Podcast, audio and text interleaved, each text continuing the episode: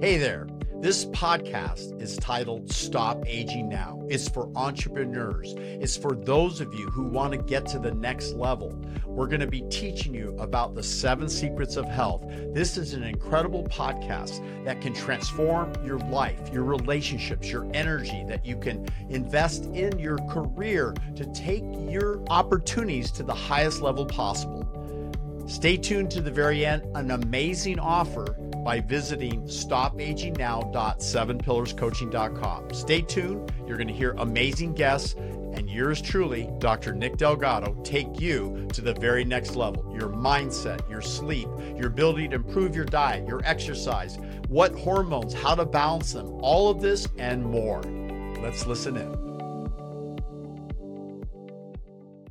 This is Dr. Nick Delgado with Dr. David Steenblock. We're in San Clemente area, and he has an impressive facility. Here's a doctor who has probably done arguably more research, more interventions with stem cells and several other novel approaches, which I believe is the future of medicine. And here's a doctor who probably knows more, and he's probably forgotten more than most doctors would ever know in their lifetime, truly. Dr. Dave Steenblock, I know you've treated somewhere in excess of 6,000 patients, and you also were about to explain to me that you wanted to start with a high success group. Tell me about that, and was that with children and cerebral palsy? Sure. Well, people ask me, well, how did you get into this business of stem cells? And in the 90s, 1990, 1 to 2000 was the decade of the brain. And so in 91, I had a remarkable experience with a stroke patient. And she was my patient as just a patient. She had atherosclerosis, cardiovascular disease, hypertension, diabetes. And at 73, she was falling apart. And so much so that the surgeon said they should operate on her heart, but they couldn't because she had such bad carotid arteries, and they couldn't operate on the carotids because she had such bad heart. And so she was a non-surgical candidate. And she was also mentally not a good candidate because she wouldn't change anything. And I told her she'd have to change her diet, stop eating all this fat and start, following a plant-based diet, et cetera, et cetera. And she just said, ha ha, for you. And that's what you think. And walked out of my office. And then about, 6 weeks, 2 months later, her daughter calls me from a local hospital emergency room. And she just had a stroke, a massive stroke. And she was semi-conscious, lost the use of her arm, one arm and leg. And they were wanting to admit her to the intensive care. And I said, why don't you, instead of that, call an ambulance and sign her out against medical advice and bring her over to my office? And she said, okay.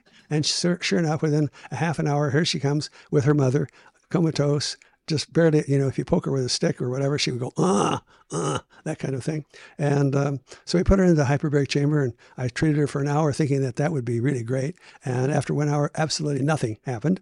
And I'm saying, well, I'm in real trouble. Here I've taken this woman out of a hospital. She's so sick, they want to put her in intensive care, and they bring her over to my shabby little office, and I put her in one chamber and think that it's going to bring her back to life. And that didn't work. I'm in deep trouble. So I said, well, I better come up with better put my thinking cap on quick. So I started coming up with all kinds of different things that I could use to help stop that process and revive her. And so I put together a concoction of all kinds of things, things like mannitol and vitamin C and methylpregnenolone and DMSO and SOD and catalase and variety of different things, and EDTA, magnesium sulfate.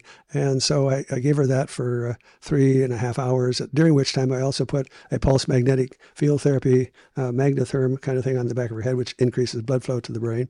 And we did that for, like I say, three and a half hours, put her back in the chamber for another hour. And this time she got better. And I said, well, that's working. So we did it again. And within 24 hours, she walked out of my office totally back together. And so this is the first time ever you take an acute stroke patient and brought back to pretty much normal life within 24 hours. And that was impressive. And I said, well, that's enough for me. I'm going to just specialize in stroke as well, because it's the decade of the brain. So I started treating stroke. And so I spent 10 years treating nothing but stroke with hyperbaric oxygen and all the other different things. And so after, in about 2000, we had people still asking me, well, what else can we do? We've gotten better, but we'd like to get even more, even better than we are. And so what else can we do? And so I came up with stem cells. And so I found a source for stem cells and then started treating the stroke patients with stem cells. And then I started treating other kinds of cases because the decade of the brain was gone. So I didn't have to spend all my time on stroke anymore. So I'm joking, but in general, I decided that, and also, you know, what happened was that I was so successful with hyperbaric that the world took notice. And so by after 10 years of my promoting it, their hyperbaric chambers had just spread all across the country, and people were doing hyperbaric for stroke all over. And so I had really aced myself out of the business. And so I was having a hard time getting patients to come from Nebraska or whatever. But, you know, in the early 1990s, I was having people come from all over because nobody had chambers and nobody was doing hyperbaric for stroke. So people would come to me. But then in 10 years, there was chambers all over the place and everybody was using, and they were all doing stroke. And so I was not getting very many patients. So I had to do something to keep, you know, things alive. So and stem cells were the issue that, you know, came up that were working.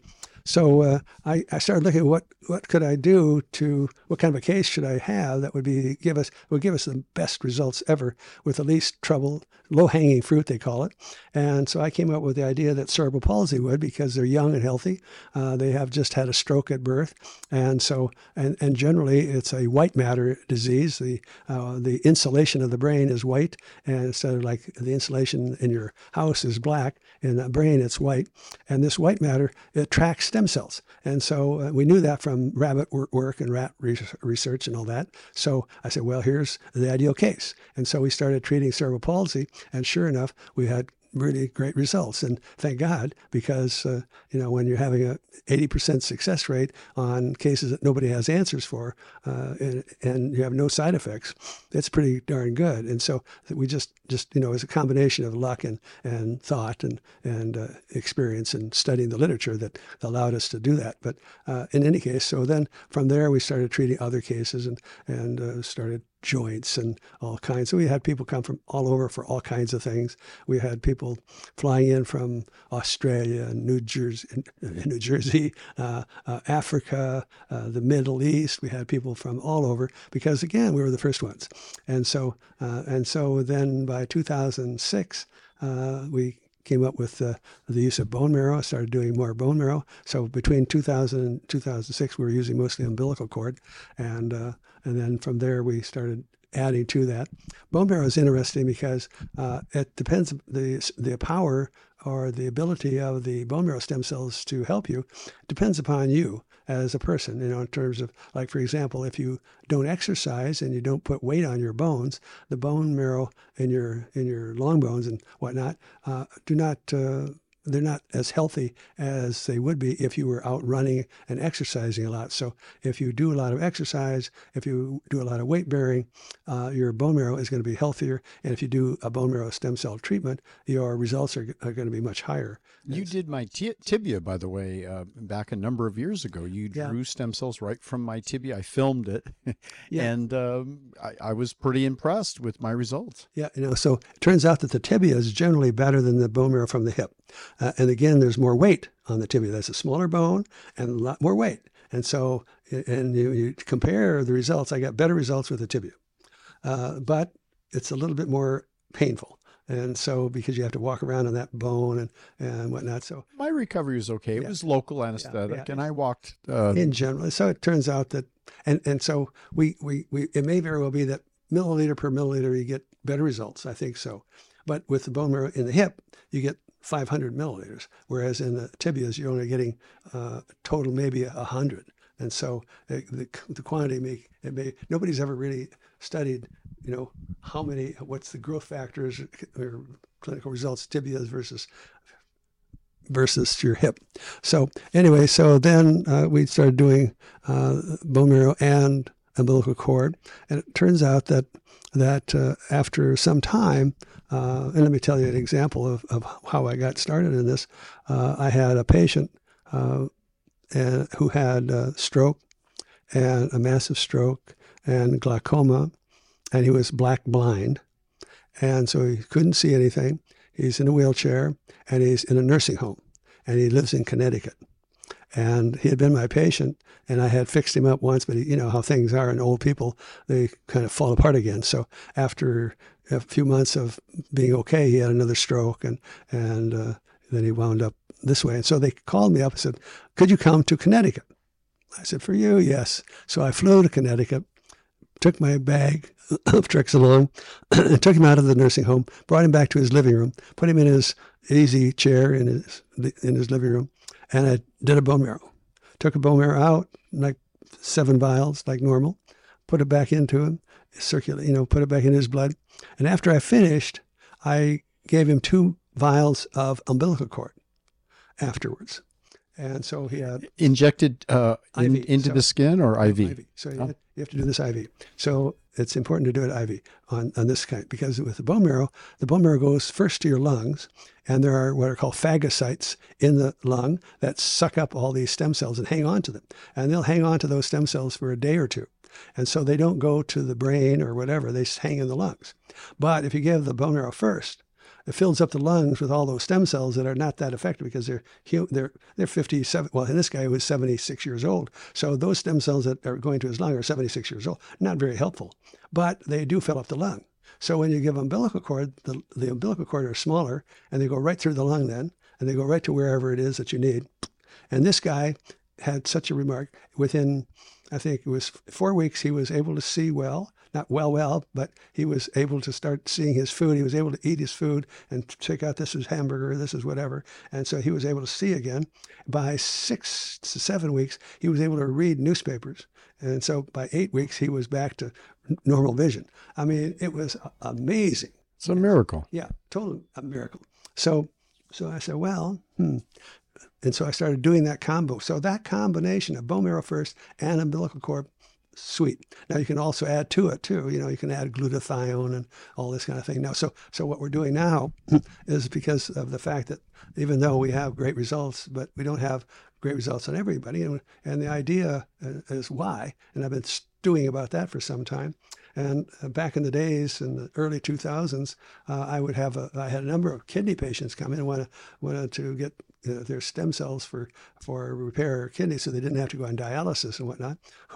Nobody wants to go on dialysis, and so they're ready to pay whatever money to get that to happen. So they spent a lot of money, and but basically didn't get much results, and nobody still has got a good answer for that. And now I haven't gotten around to treating them lately, because this is what I'm telling you is now all new, and I've been specializing in ALS, not kidneys, but the ALS patients are unique in that nobody knows quite what it's all about, but there are some suggestions. And the suggestions are, number one, there are endotoxins. Endotoxins are the outer cell wall of gram-negative bacteria that exist in your gut. Those endotoxins get into the blood and go to the cord. And you can measure the endotoxin level in their blood and in the cord, and you see endotoxins in their blood and their cord. So obviously they must have a leaky gut. Well, you do things like an organic acid test, quantitative organic test, you'll see that they have the bacteria are in excess, indicating that the bacterial metabolites are in excess, indicating that there's small intestinal bacterial overgrowth. And so even though they don't have any symptoms, it's amazing. These ALS patients have all these gut problems and have all these bad bugs and all that, but virtually hardly any of them have any symptoms. They don't have chronic pain. They don't have diarrhea. Their bowels are fine. And so that's why for years and years and years, nobody ever thought to think that the gut could have any problem, any cause, any relationship to this disease. And yet turns out that it's major, which is crazy. Why would the gut have so many poisons or something that's causing these people? And it turns out that the bugs are especially bad.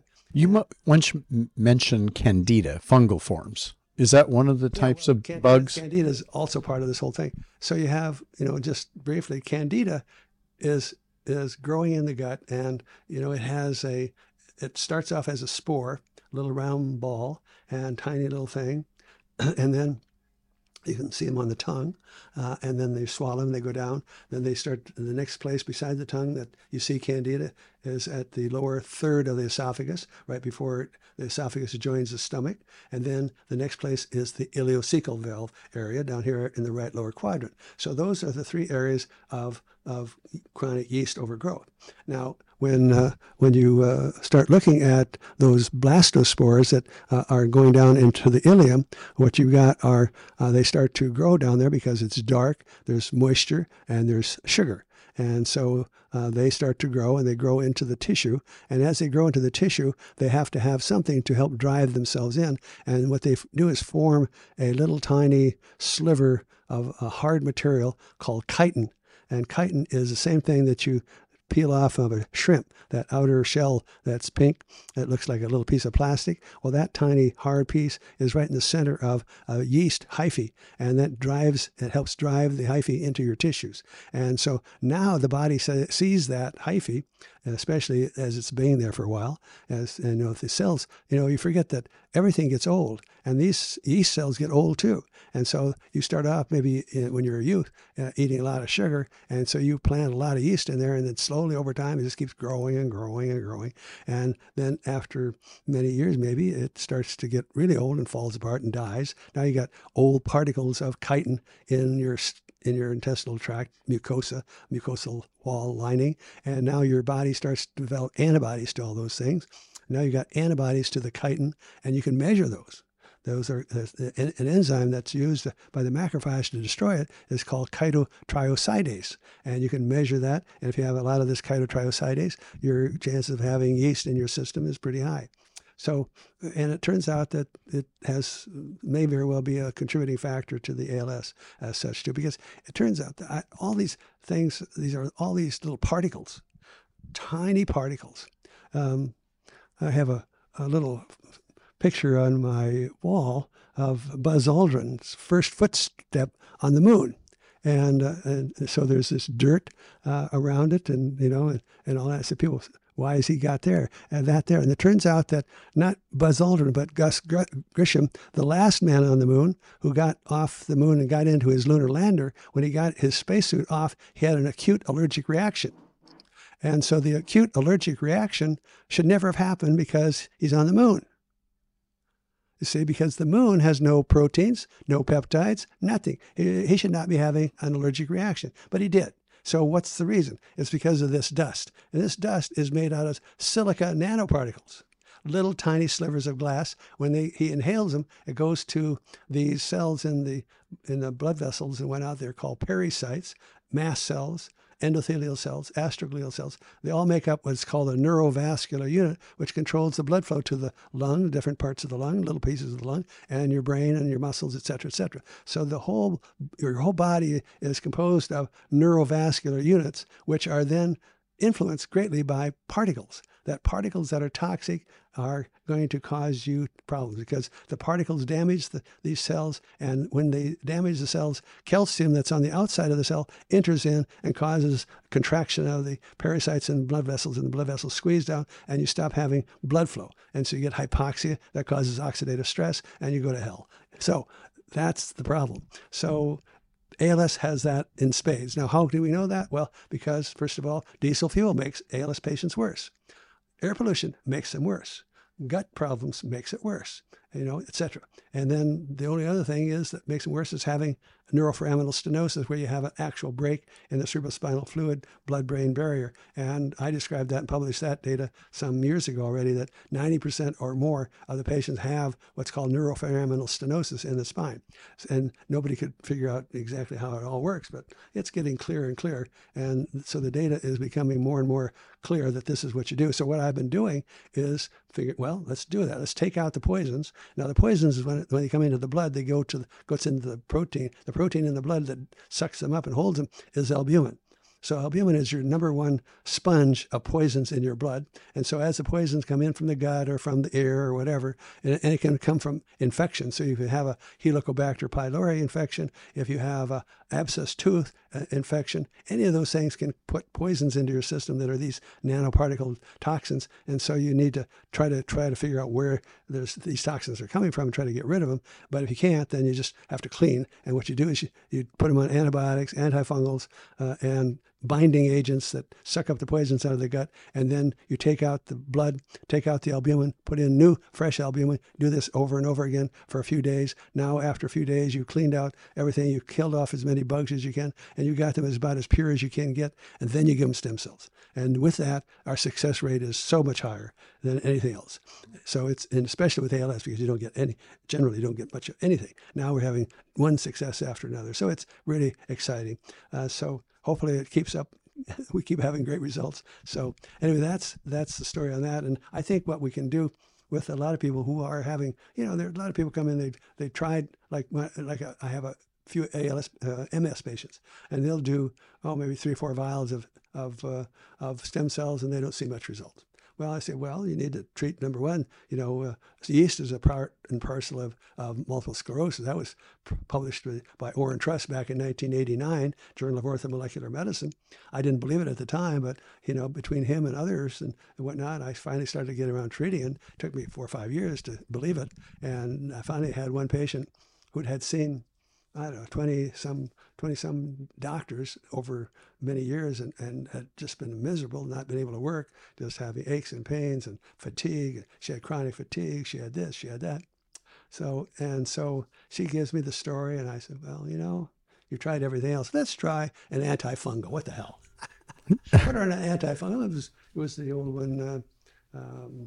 Diflucan or? No, the other one before. So anyway, the point was, I put her on the Nizril.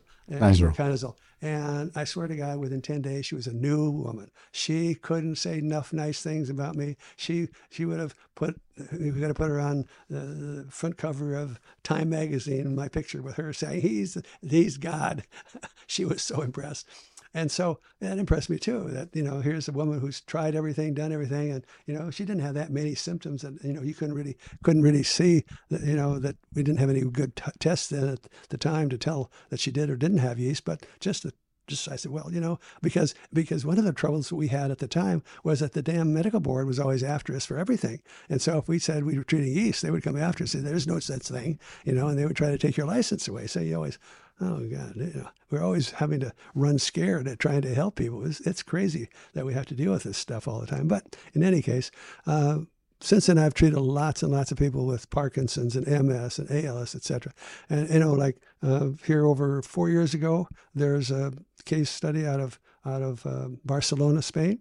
They did 62 ALS patients. They did autopsies, and they measured the brain and spinal cord for yeast and for bacteria. And every one of the 62 patients had yeast and bacteria in their brain and spinal cord at death.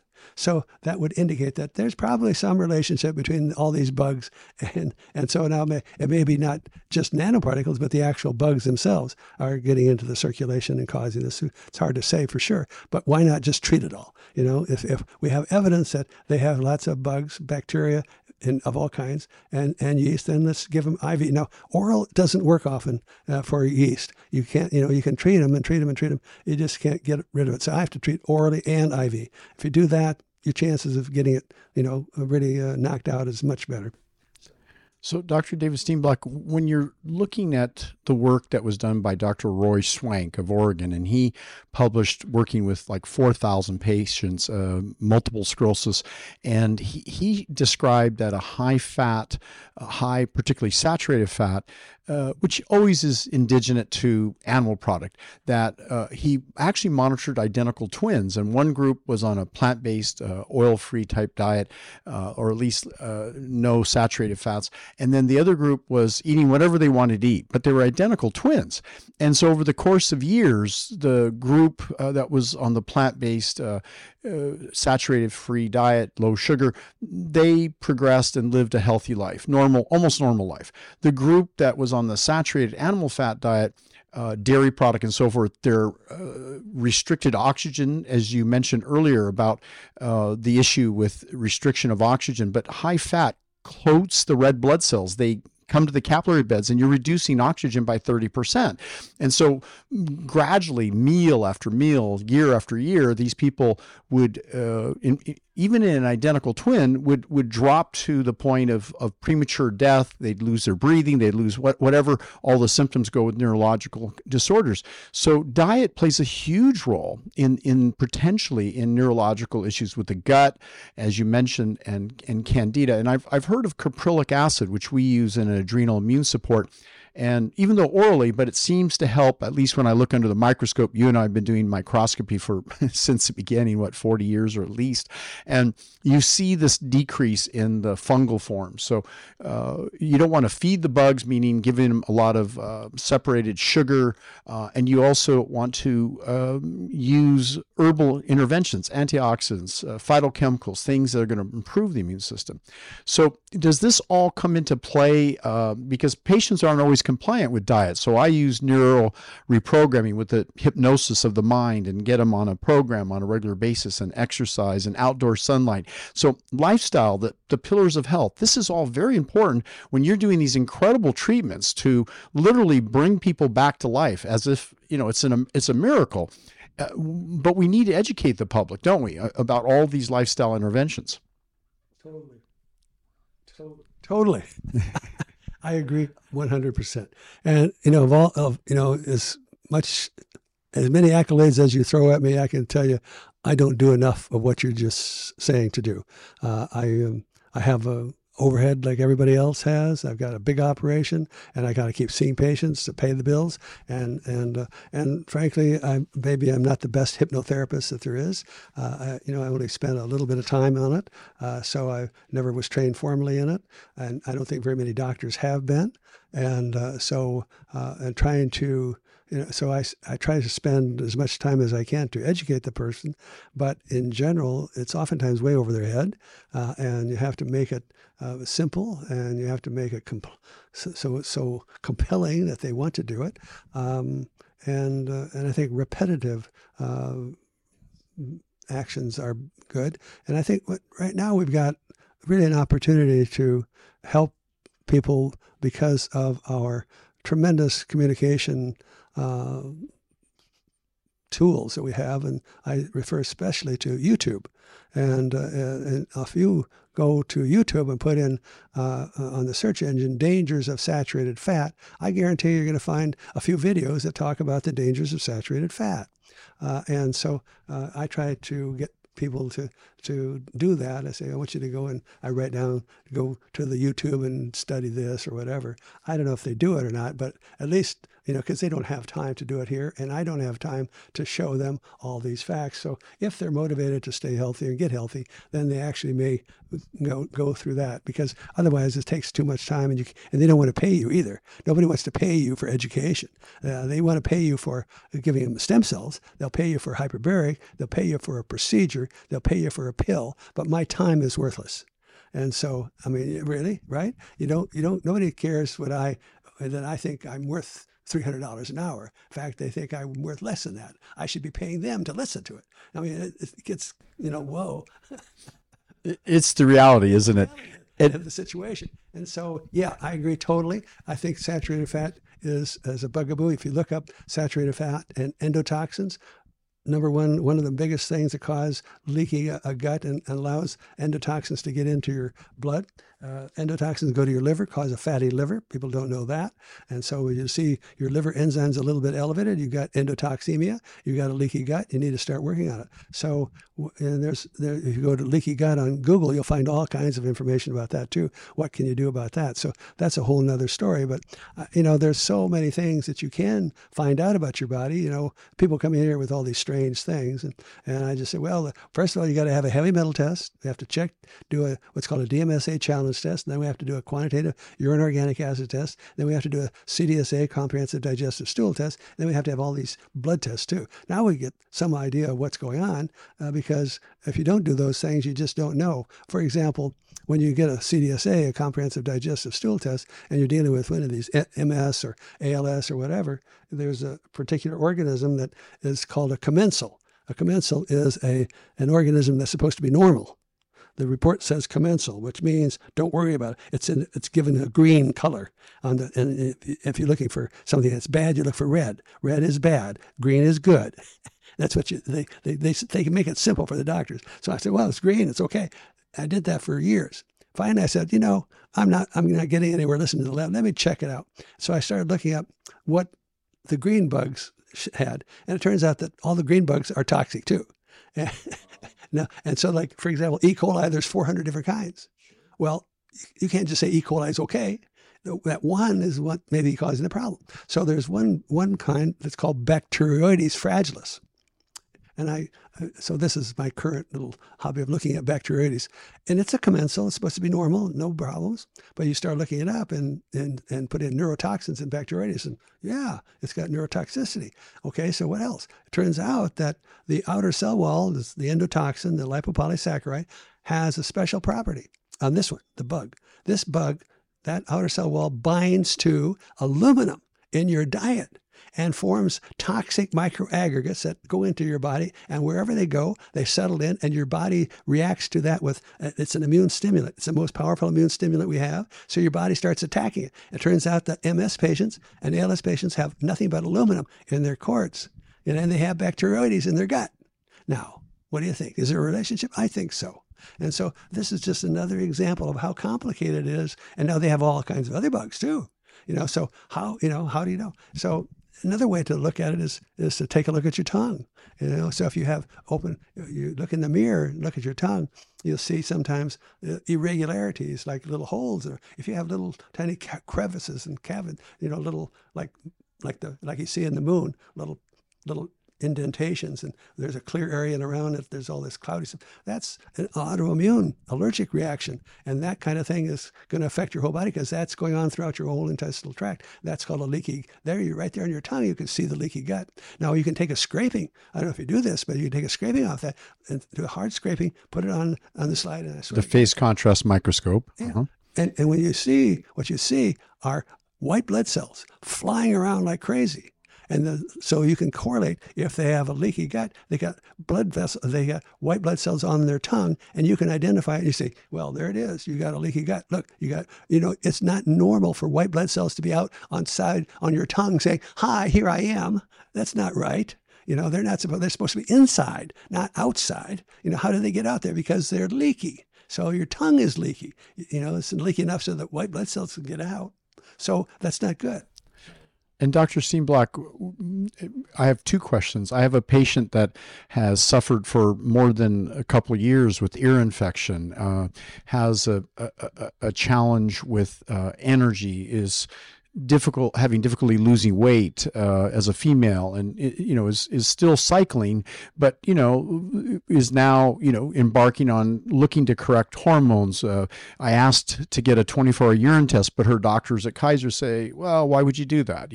And so you look at what traditional doctors are looking at, and they don't realize the complexity of the human body. And when you're trying to work through, and then maybe she tries an intervention and gets a little rash or a little reaction, and and then reports to another doctor, you get the other doctors involved, and it creates some just confusion and distrust amongst the therapy. So what I was leading up to, you brought up a very fascinating thing regarding the issue with COVID and seeing these platelets, which I'm seeing that as well in the COVID patients under the microscope. Describe what you believe is going on here.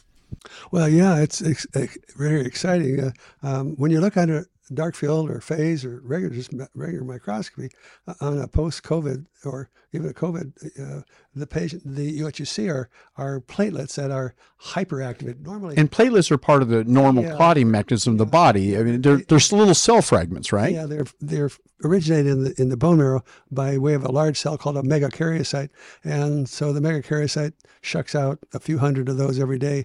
These little tiny particles. When you look at it under a microscope, with the red cell is like 5 microns, and these things are like 50 microns, or very tiny. Or not 0.5. So they're about 1/10 the size or less of the size of a red cell. So you barely see them with a microscope. Yeah, a red blood cell might be approaching 9 microns. The capillary is 7 microns. So what you're talking about is significantly smaller, like 0.5 or so. Micron less. Right. So it's very tiny. Anyway, so with high power, you can actually see them a little better.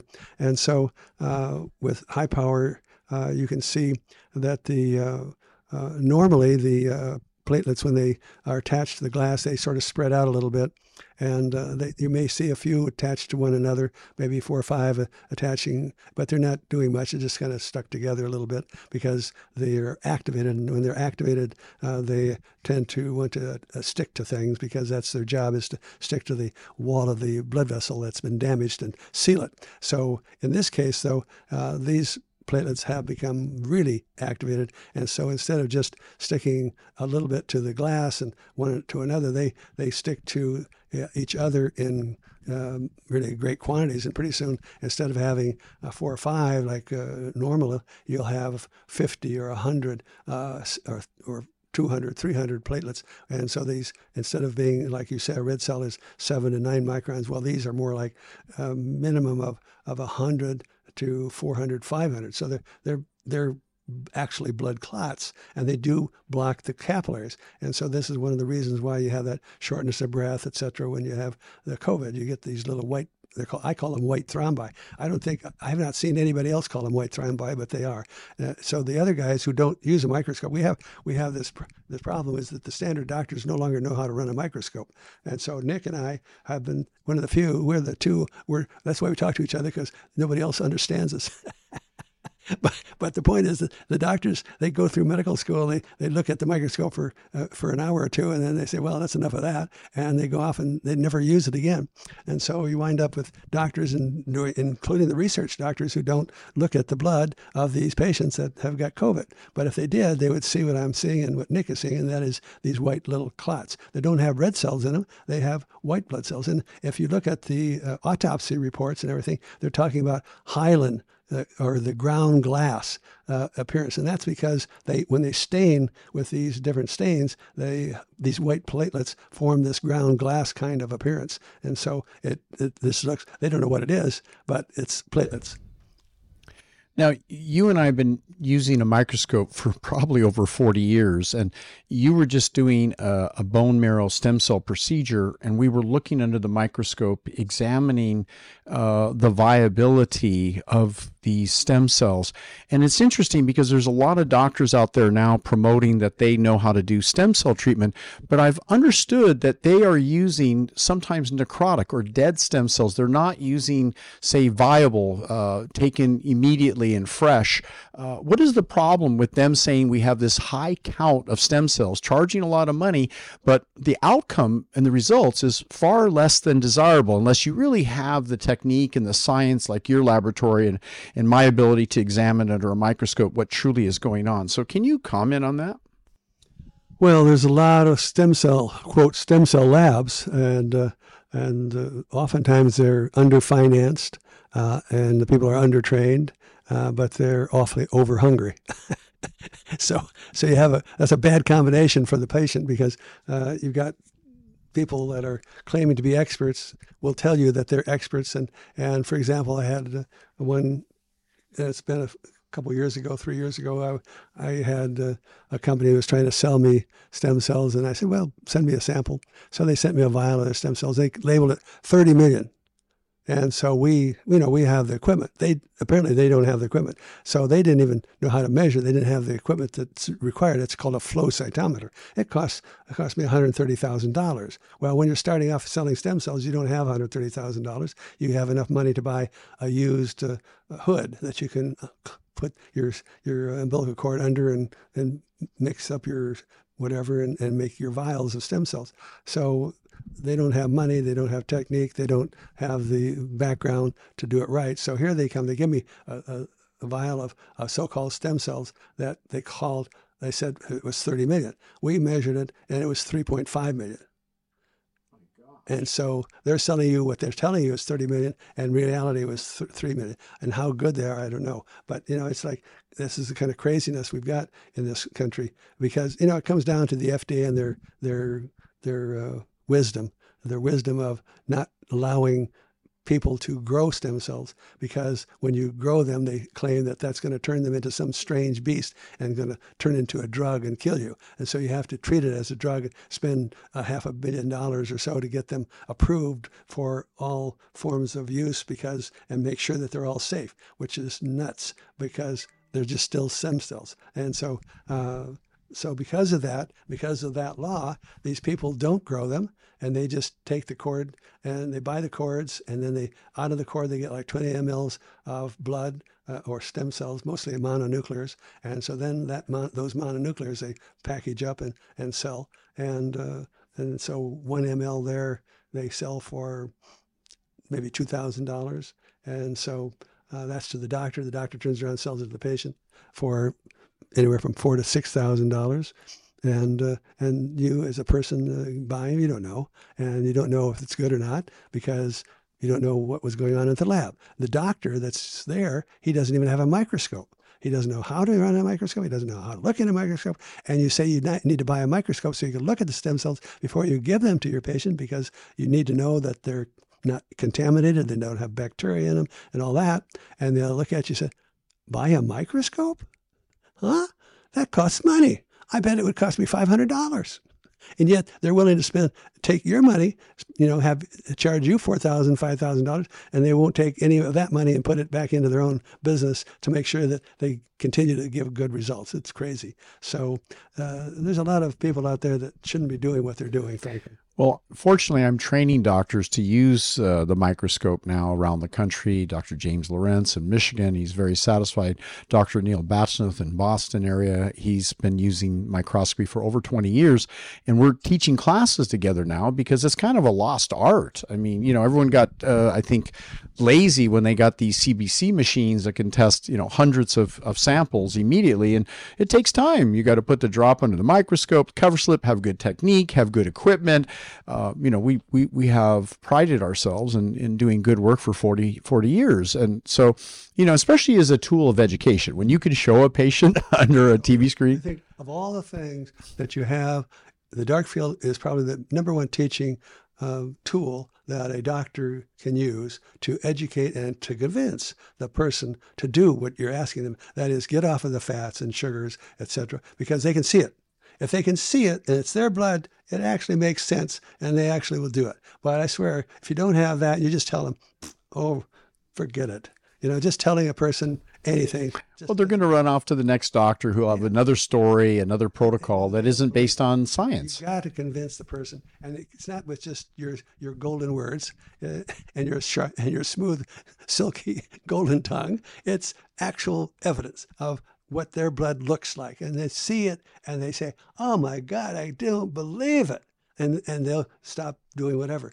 Sort of like, it's also like, and then they see it improve when they follow your recommendations. Absolutely. And now another thing that helps for sugar is nobody believes that they've got hypoglycemia, low blood sugar.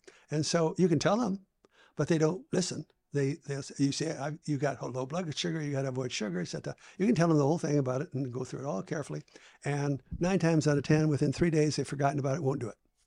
So, but if you go and give them, say, go down and have a glucose tolerance test, they go down and have a glucose tolerance test, and it likes to kill them. They get shaky and sick. And they say, Jesus, I do have it. And it convinces them. And then they will follow the diet and get better. But you have to have something that really is dramatic, or otherwise, forget it. Right. And of course, high hemoglobin A1C. It doesn't matter. Yeah. You know, they don't care. Yeah. And it doesn't matter. They have to have something that they can show them. It's so true. Something like that. Then you have them convinced. But otherwise, it's awfully hard to sell them. You know, like go back to Swank. You know, Swank, I love Swank. He was a great guy. I could tell. Last time I saw him, he was 89 years old. And he met me and I told him about, I was at a meeting in ACAM down in Florida. And so he, you know, because I mentioned it, he popped in and he was on his honeymoon with a 29-year-old. Can you believe it? And how old was he? He's 89. 89 with a 29-year-old. He was on his honeymoon. That kept him young. I think he's still going. I think so. Yeah, Roy Swank, quite a scientist. And, you know, you and I have run in circles of the greatest scientists and doctors and educators in the world. And we're here now educating the public about this is available. We don't have to go to harsh measures to suppress the body's own natural abilities. We have to open up people's mind that these therapies exist, they can work, and chronic degenerative diseases are something that doesn't happen overnight. It happens from poor lifestyle choices. But then we can use these miracle interventions that you use here in the facility, Dr. Steenblock. I know you have hyperbaric oxygen, you have counter pulsation to stimulate the heart and improve the blood vessels. You have some really novel therapies. And I think you have the most impressive set of equipment of any clinic. I've been to clinics all over the world. So, you know, it's exciting to have this opportunity. And at the same time, you know, it's a matter of getting the word out. So what I'd like to do is just go down one final list of conditions that you think, including joint problems, hip, knee, shoulder, you know, these common joint injuries. Have you observed stem cells helping? I know Dr. Shaw, London trained in Malaysia, he's doing some novel procedures with stem cells and before after MRIs. But what are you finding in terms of the ability of stem cells combined potentially with hormone optimization, with healthy diet and lifestyle? Do you think that this is the best way to approach many of these chronic diseases and then really get to the cause of the problem? Well, there's no question. Number one, people ask me, what do I specialize in? And, you know, I could say, well, I was a biochemist, pathologist, physician, orthopedic surgeon, internist, cardiologist, cardiac rehab, stroke rehab, you know, allergist. I had an allergy lab. I mean, I've been around. And yet, what do? I specialize in taking out the bad and putting in the good. That's it. Now, when I say that, I mean, you have all those bacteria, you have the yeast, you have the metals, you have the viruses, the prions, et cetera, et cetera. Then you have the problems with the hormones. Are they high or low? Do you have enough iron or not? Do you have this or not? And so you have to go through all that. And so you have to get rid of all the bad, the bugs, the poisons, the toxins, the mercury, the cadmium, whatever. And when you do all that, and you take out the albumin and put in new albumin, you've cleaned up everything as best you can. You give them stem cells.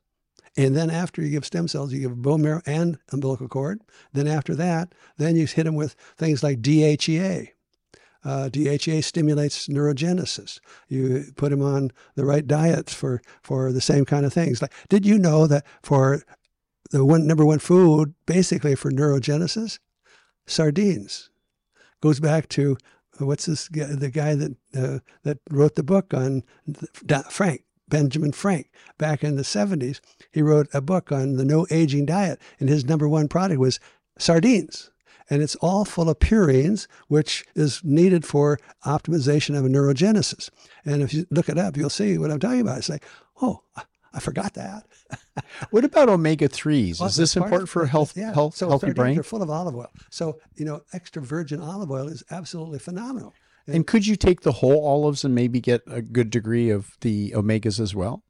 That's a good question. I think olive oil is olive oil. You can't get much stronger than olive oil. So extra virgin olive oil, you know, the best way to find out what's the best there is to put it in the refrigerator. And if it gets solid in the refrigerator, it's not the good extra virgin olive oil. If it stays liquid in the refrigerator, then it's okay. Now, why is that? Because the extra virgin olive oil has certain compounds like hydroxytyrosol, which are anti-inflammatory and whatnot, and antibacterial. So if it gets solid, that's not a good product. It is a good product. Oh, it is. The liquid is good. And when you taste it, it tastes good to start with, but then as you swallow it, burns. That burning is that hydroxytyrosol, which is the active ingredient.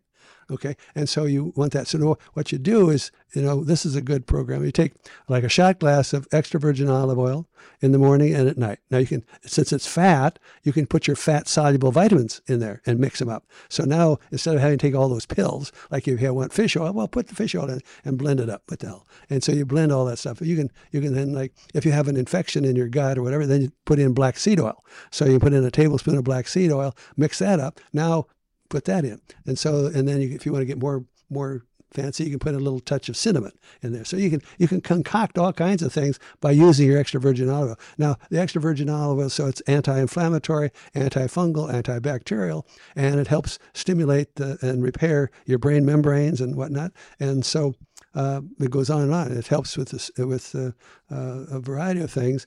It also raises HDL. And HDL is why women have a better response to COVID than men do. Men have, in general, low HDLs, and women have high. And yet, so why is that? Because HDL is protective. It's an antioxidant.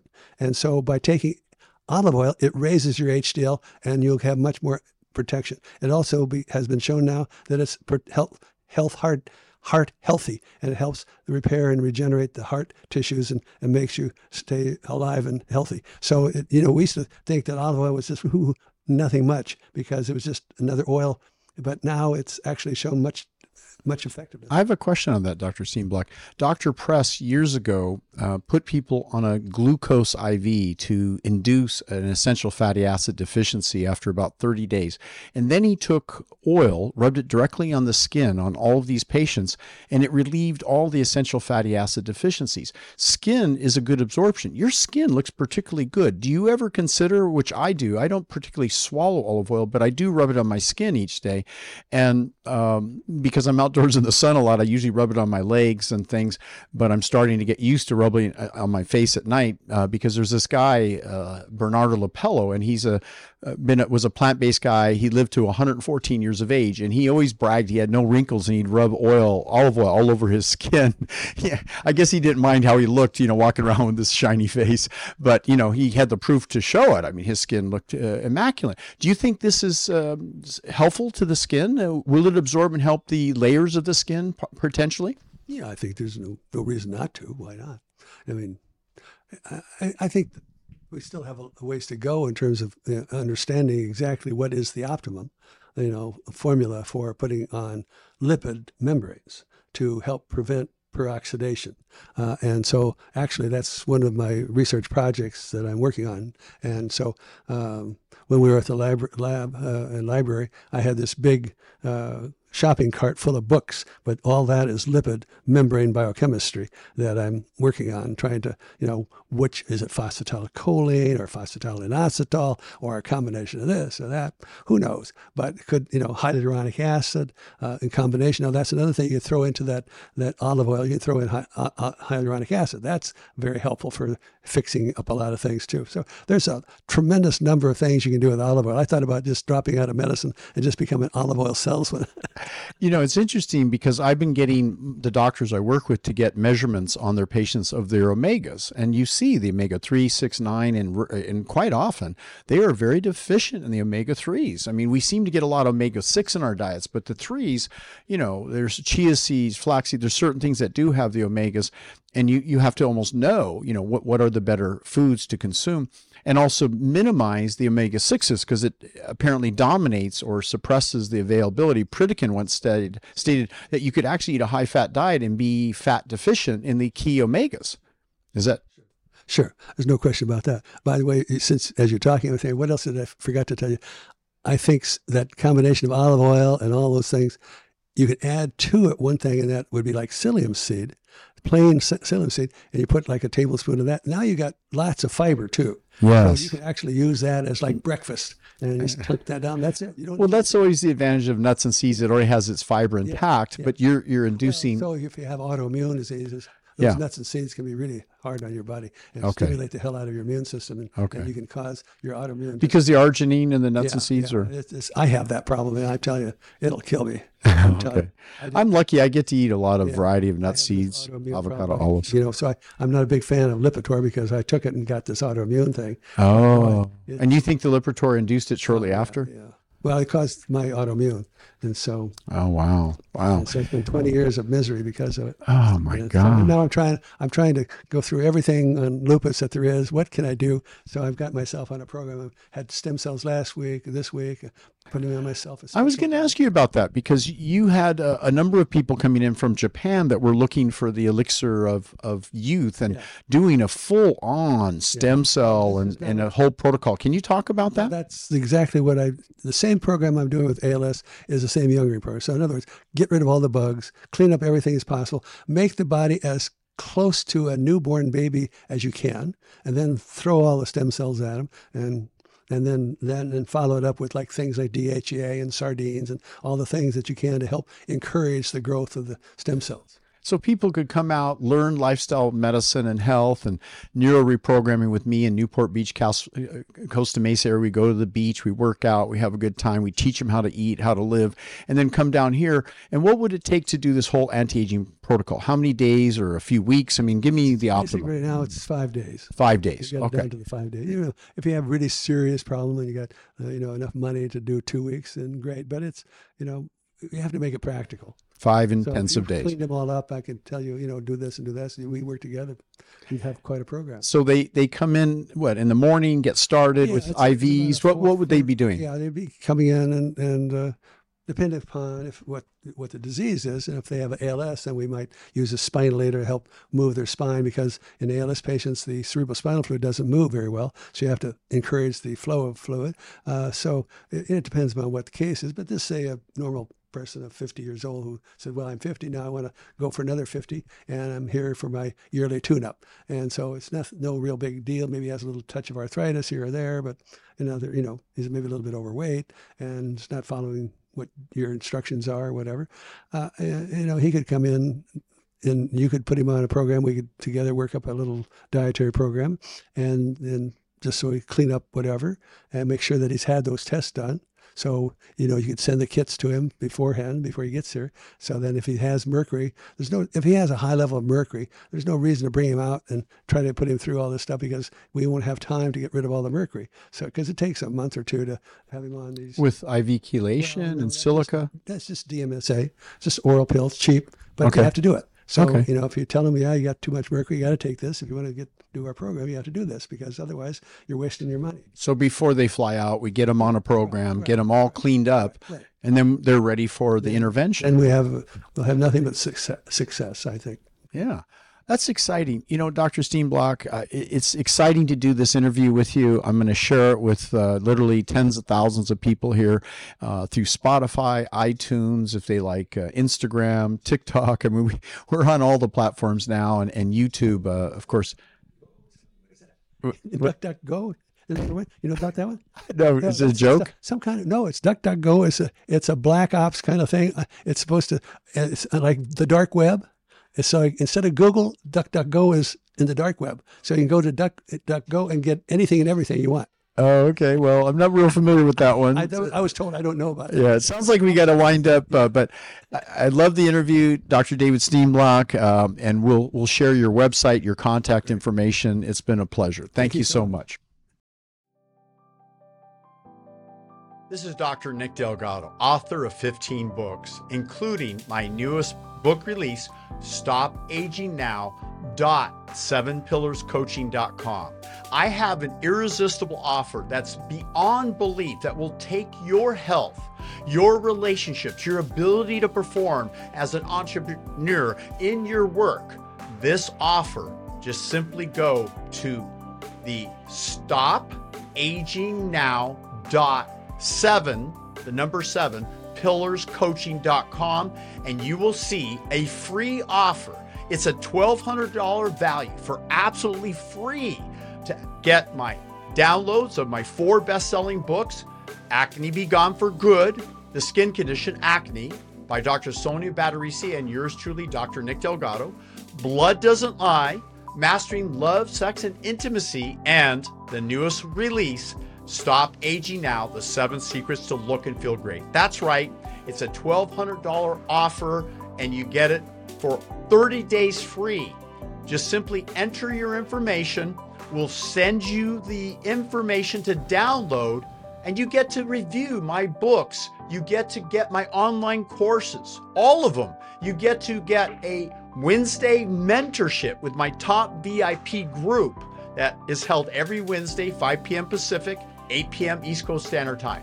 Yours truly, along with guests that I've invited, germane to the subjects of how do you improve the quality of your sleep, how do you set your mindset to accomplish your goals, how to dramatically improve your fitness profile using my revolutionary 12-minute workout combined with flow training and stretch type yoga movements, and the incredible detoxification program, the nutritional Nutrify program, the right foods to select in conjunction with the specific herbs and how to basically accomplish your goals, rejuvenate your body. The latest on hormones, peptides, all of it is in this course. And in 30 days, you'll be able to get the results that you never, ever thought was possible. I guarantee these results, and I'm backing it up with a free offer. Should you decide to continue, the continued program is very minimal, no more than a couple cups of coffee. And you're not going to need coffee after you go through this program. Who's this for? Entrepreneurs, burned out housewives, individuals who want to be peak performers in the bedroom, in the boardroom, and in general, take your relationships, your health, and your energy, and your career to a whole new level. Looking forward to helping you.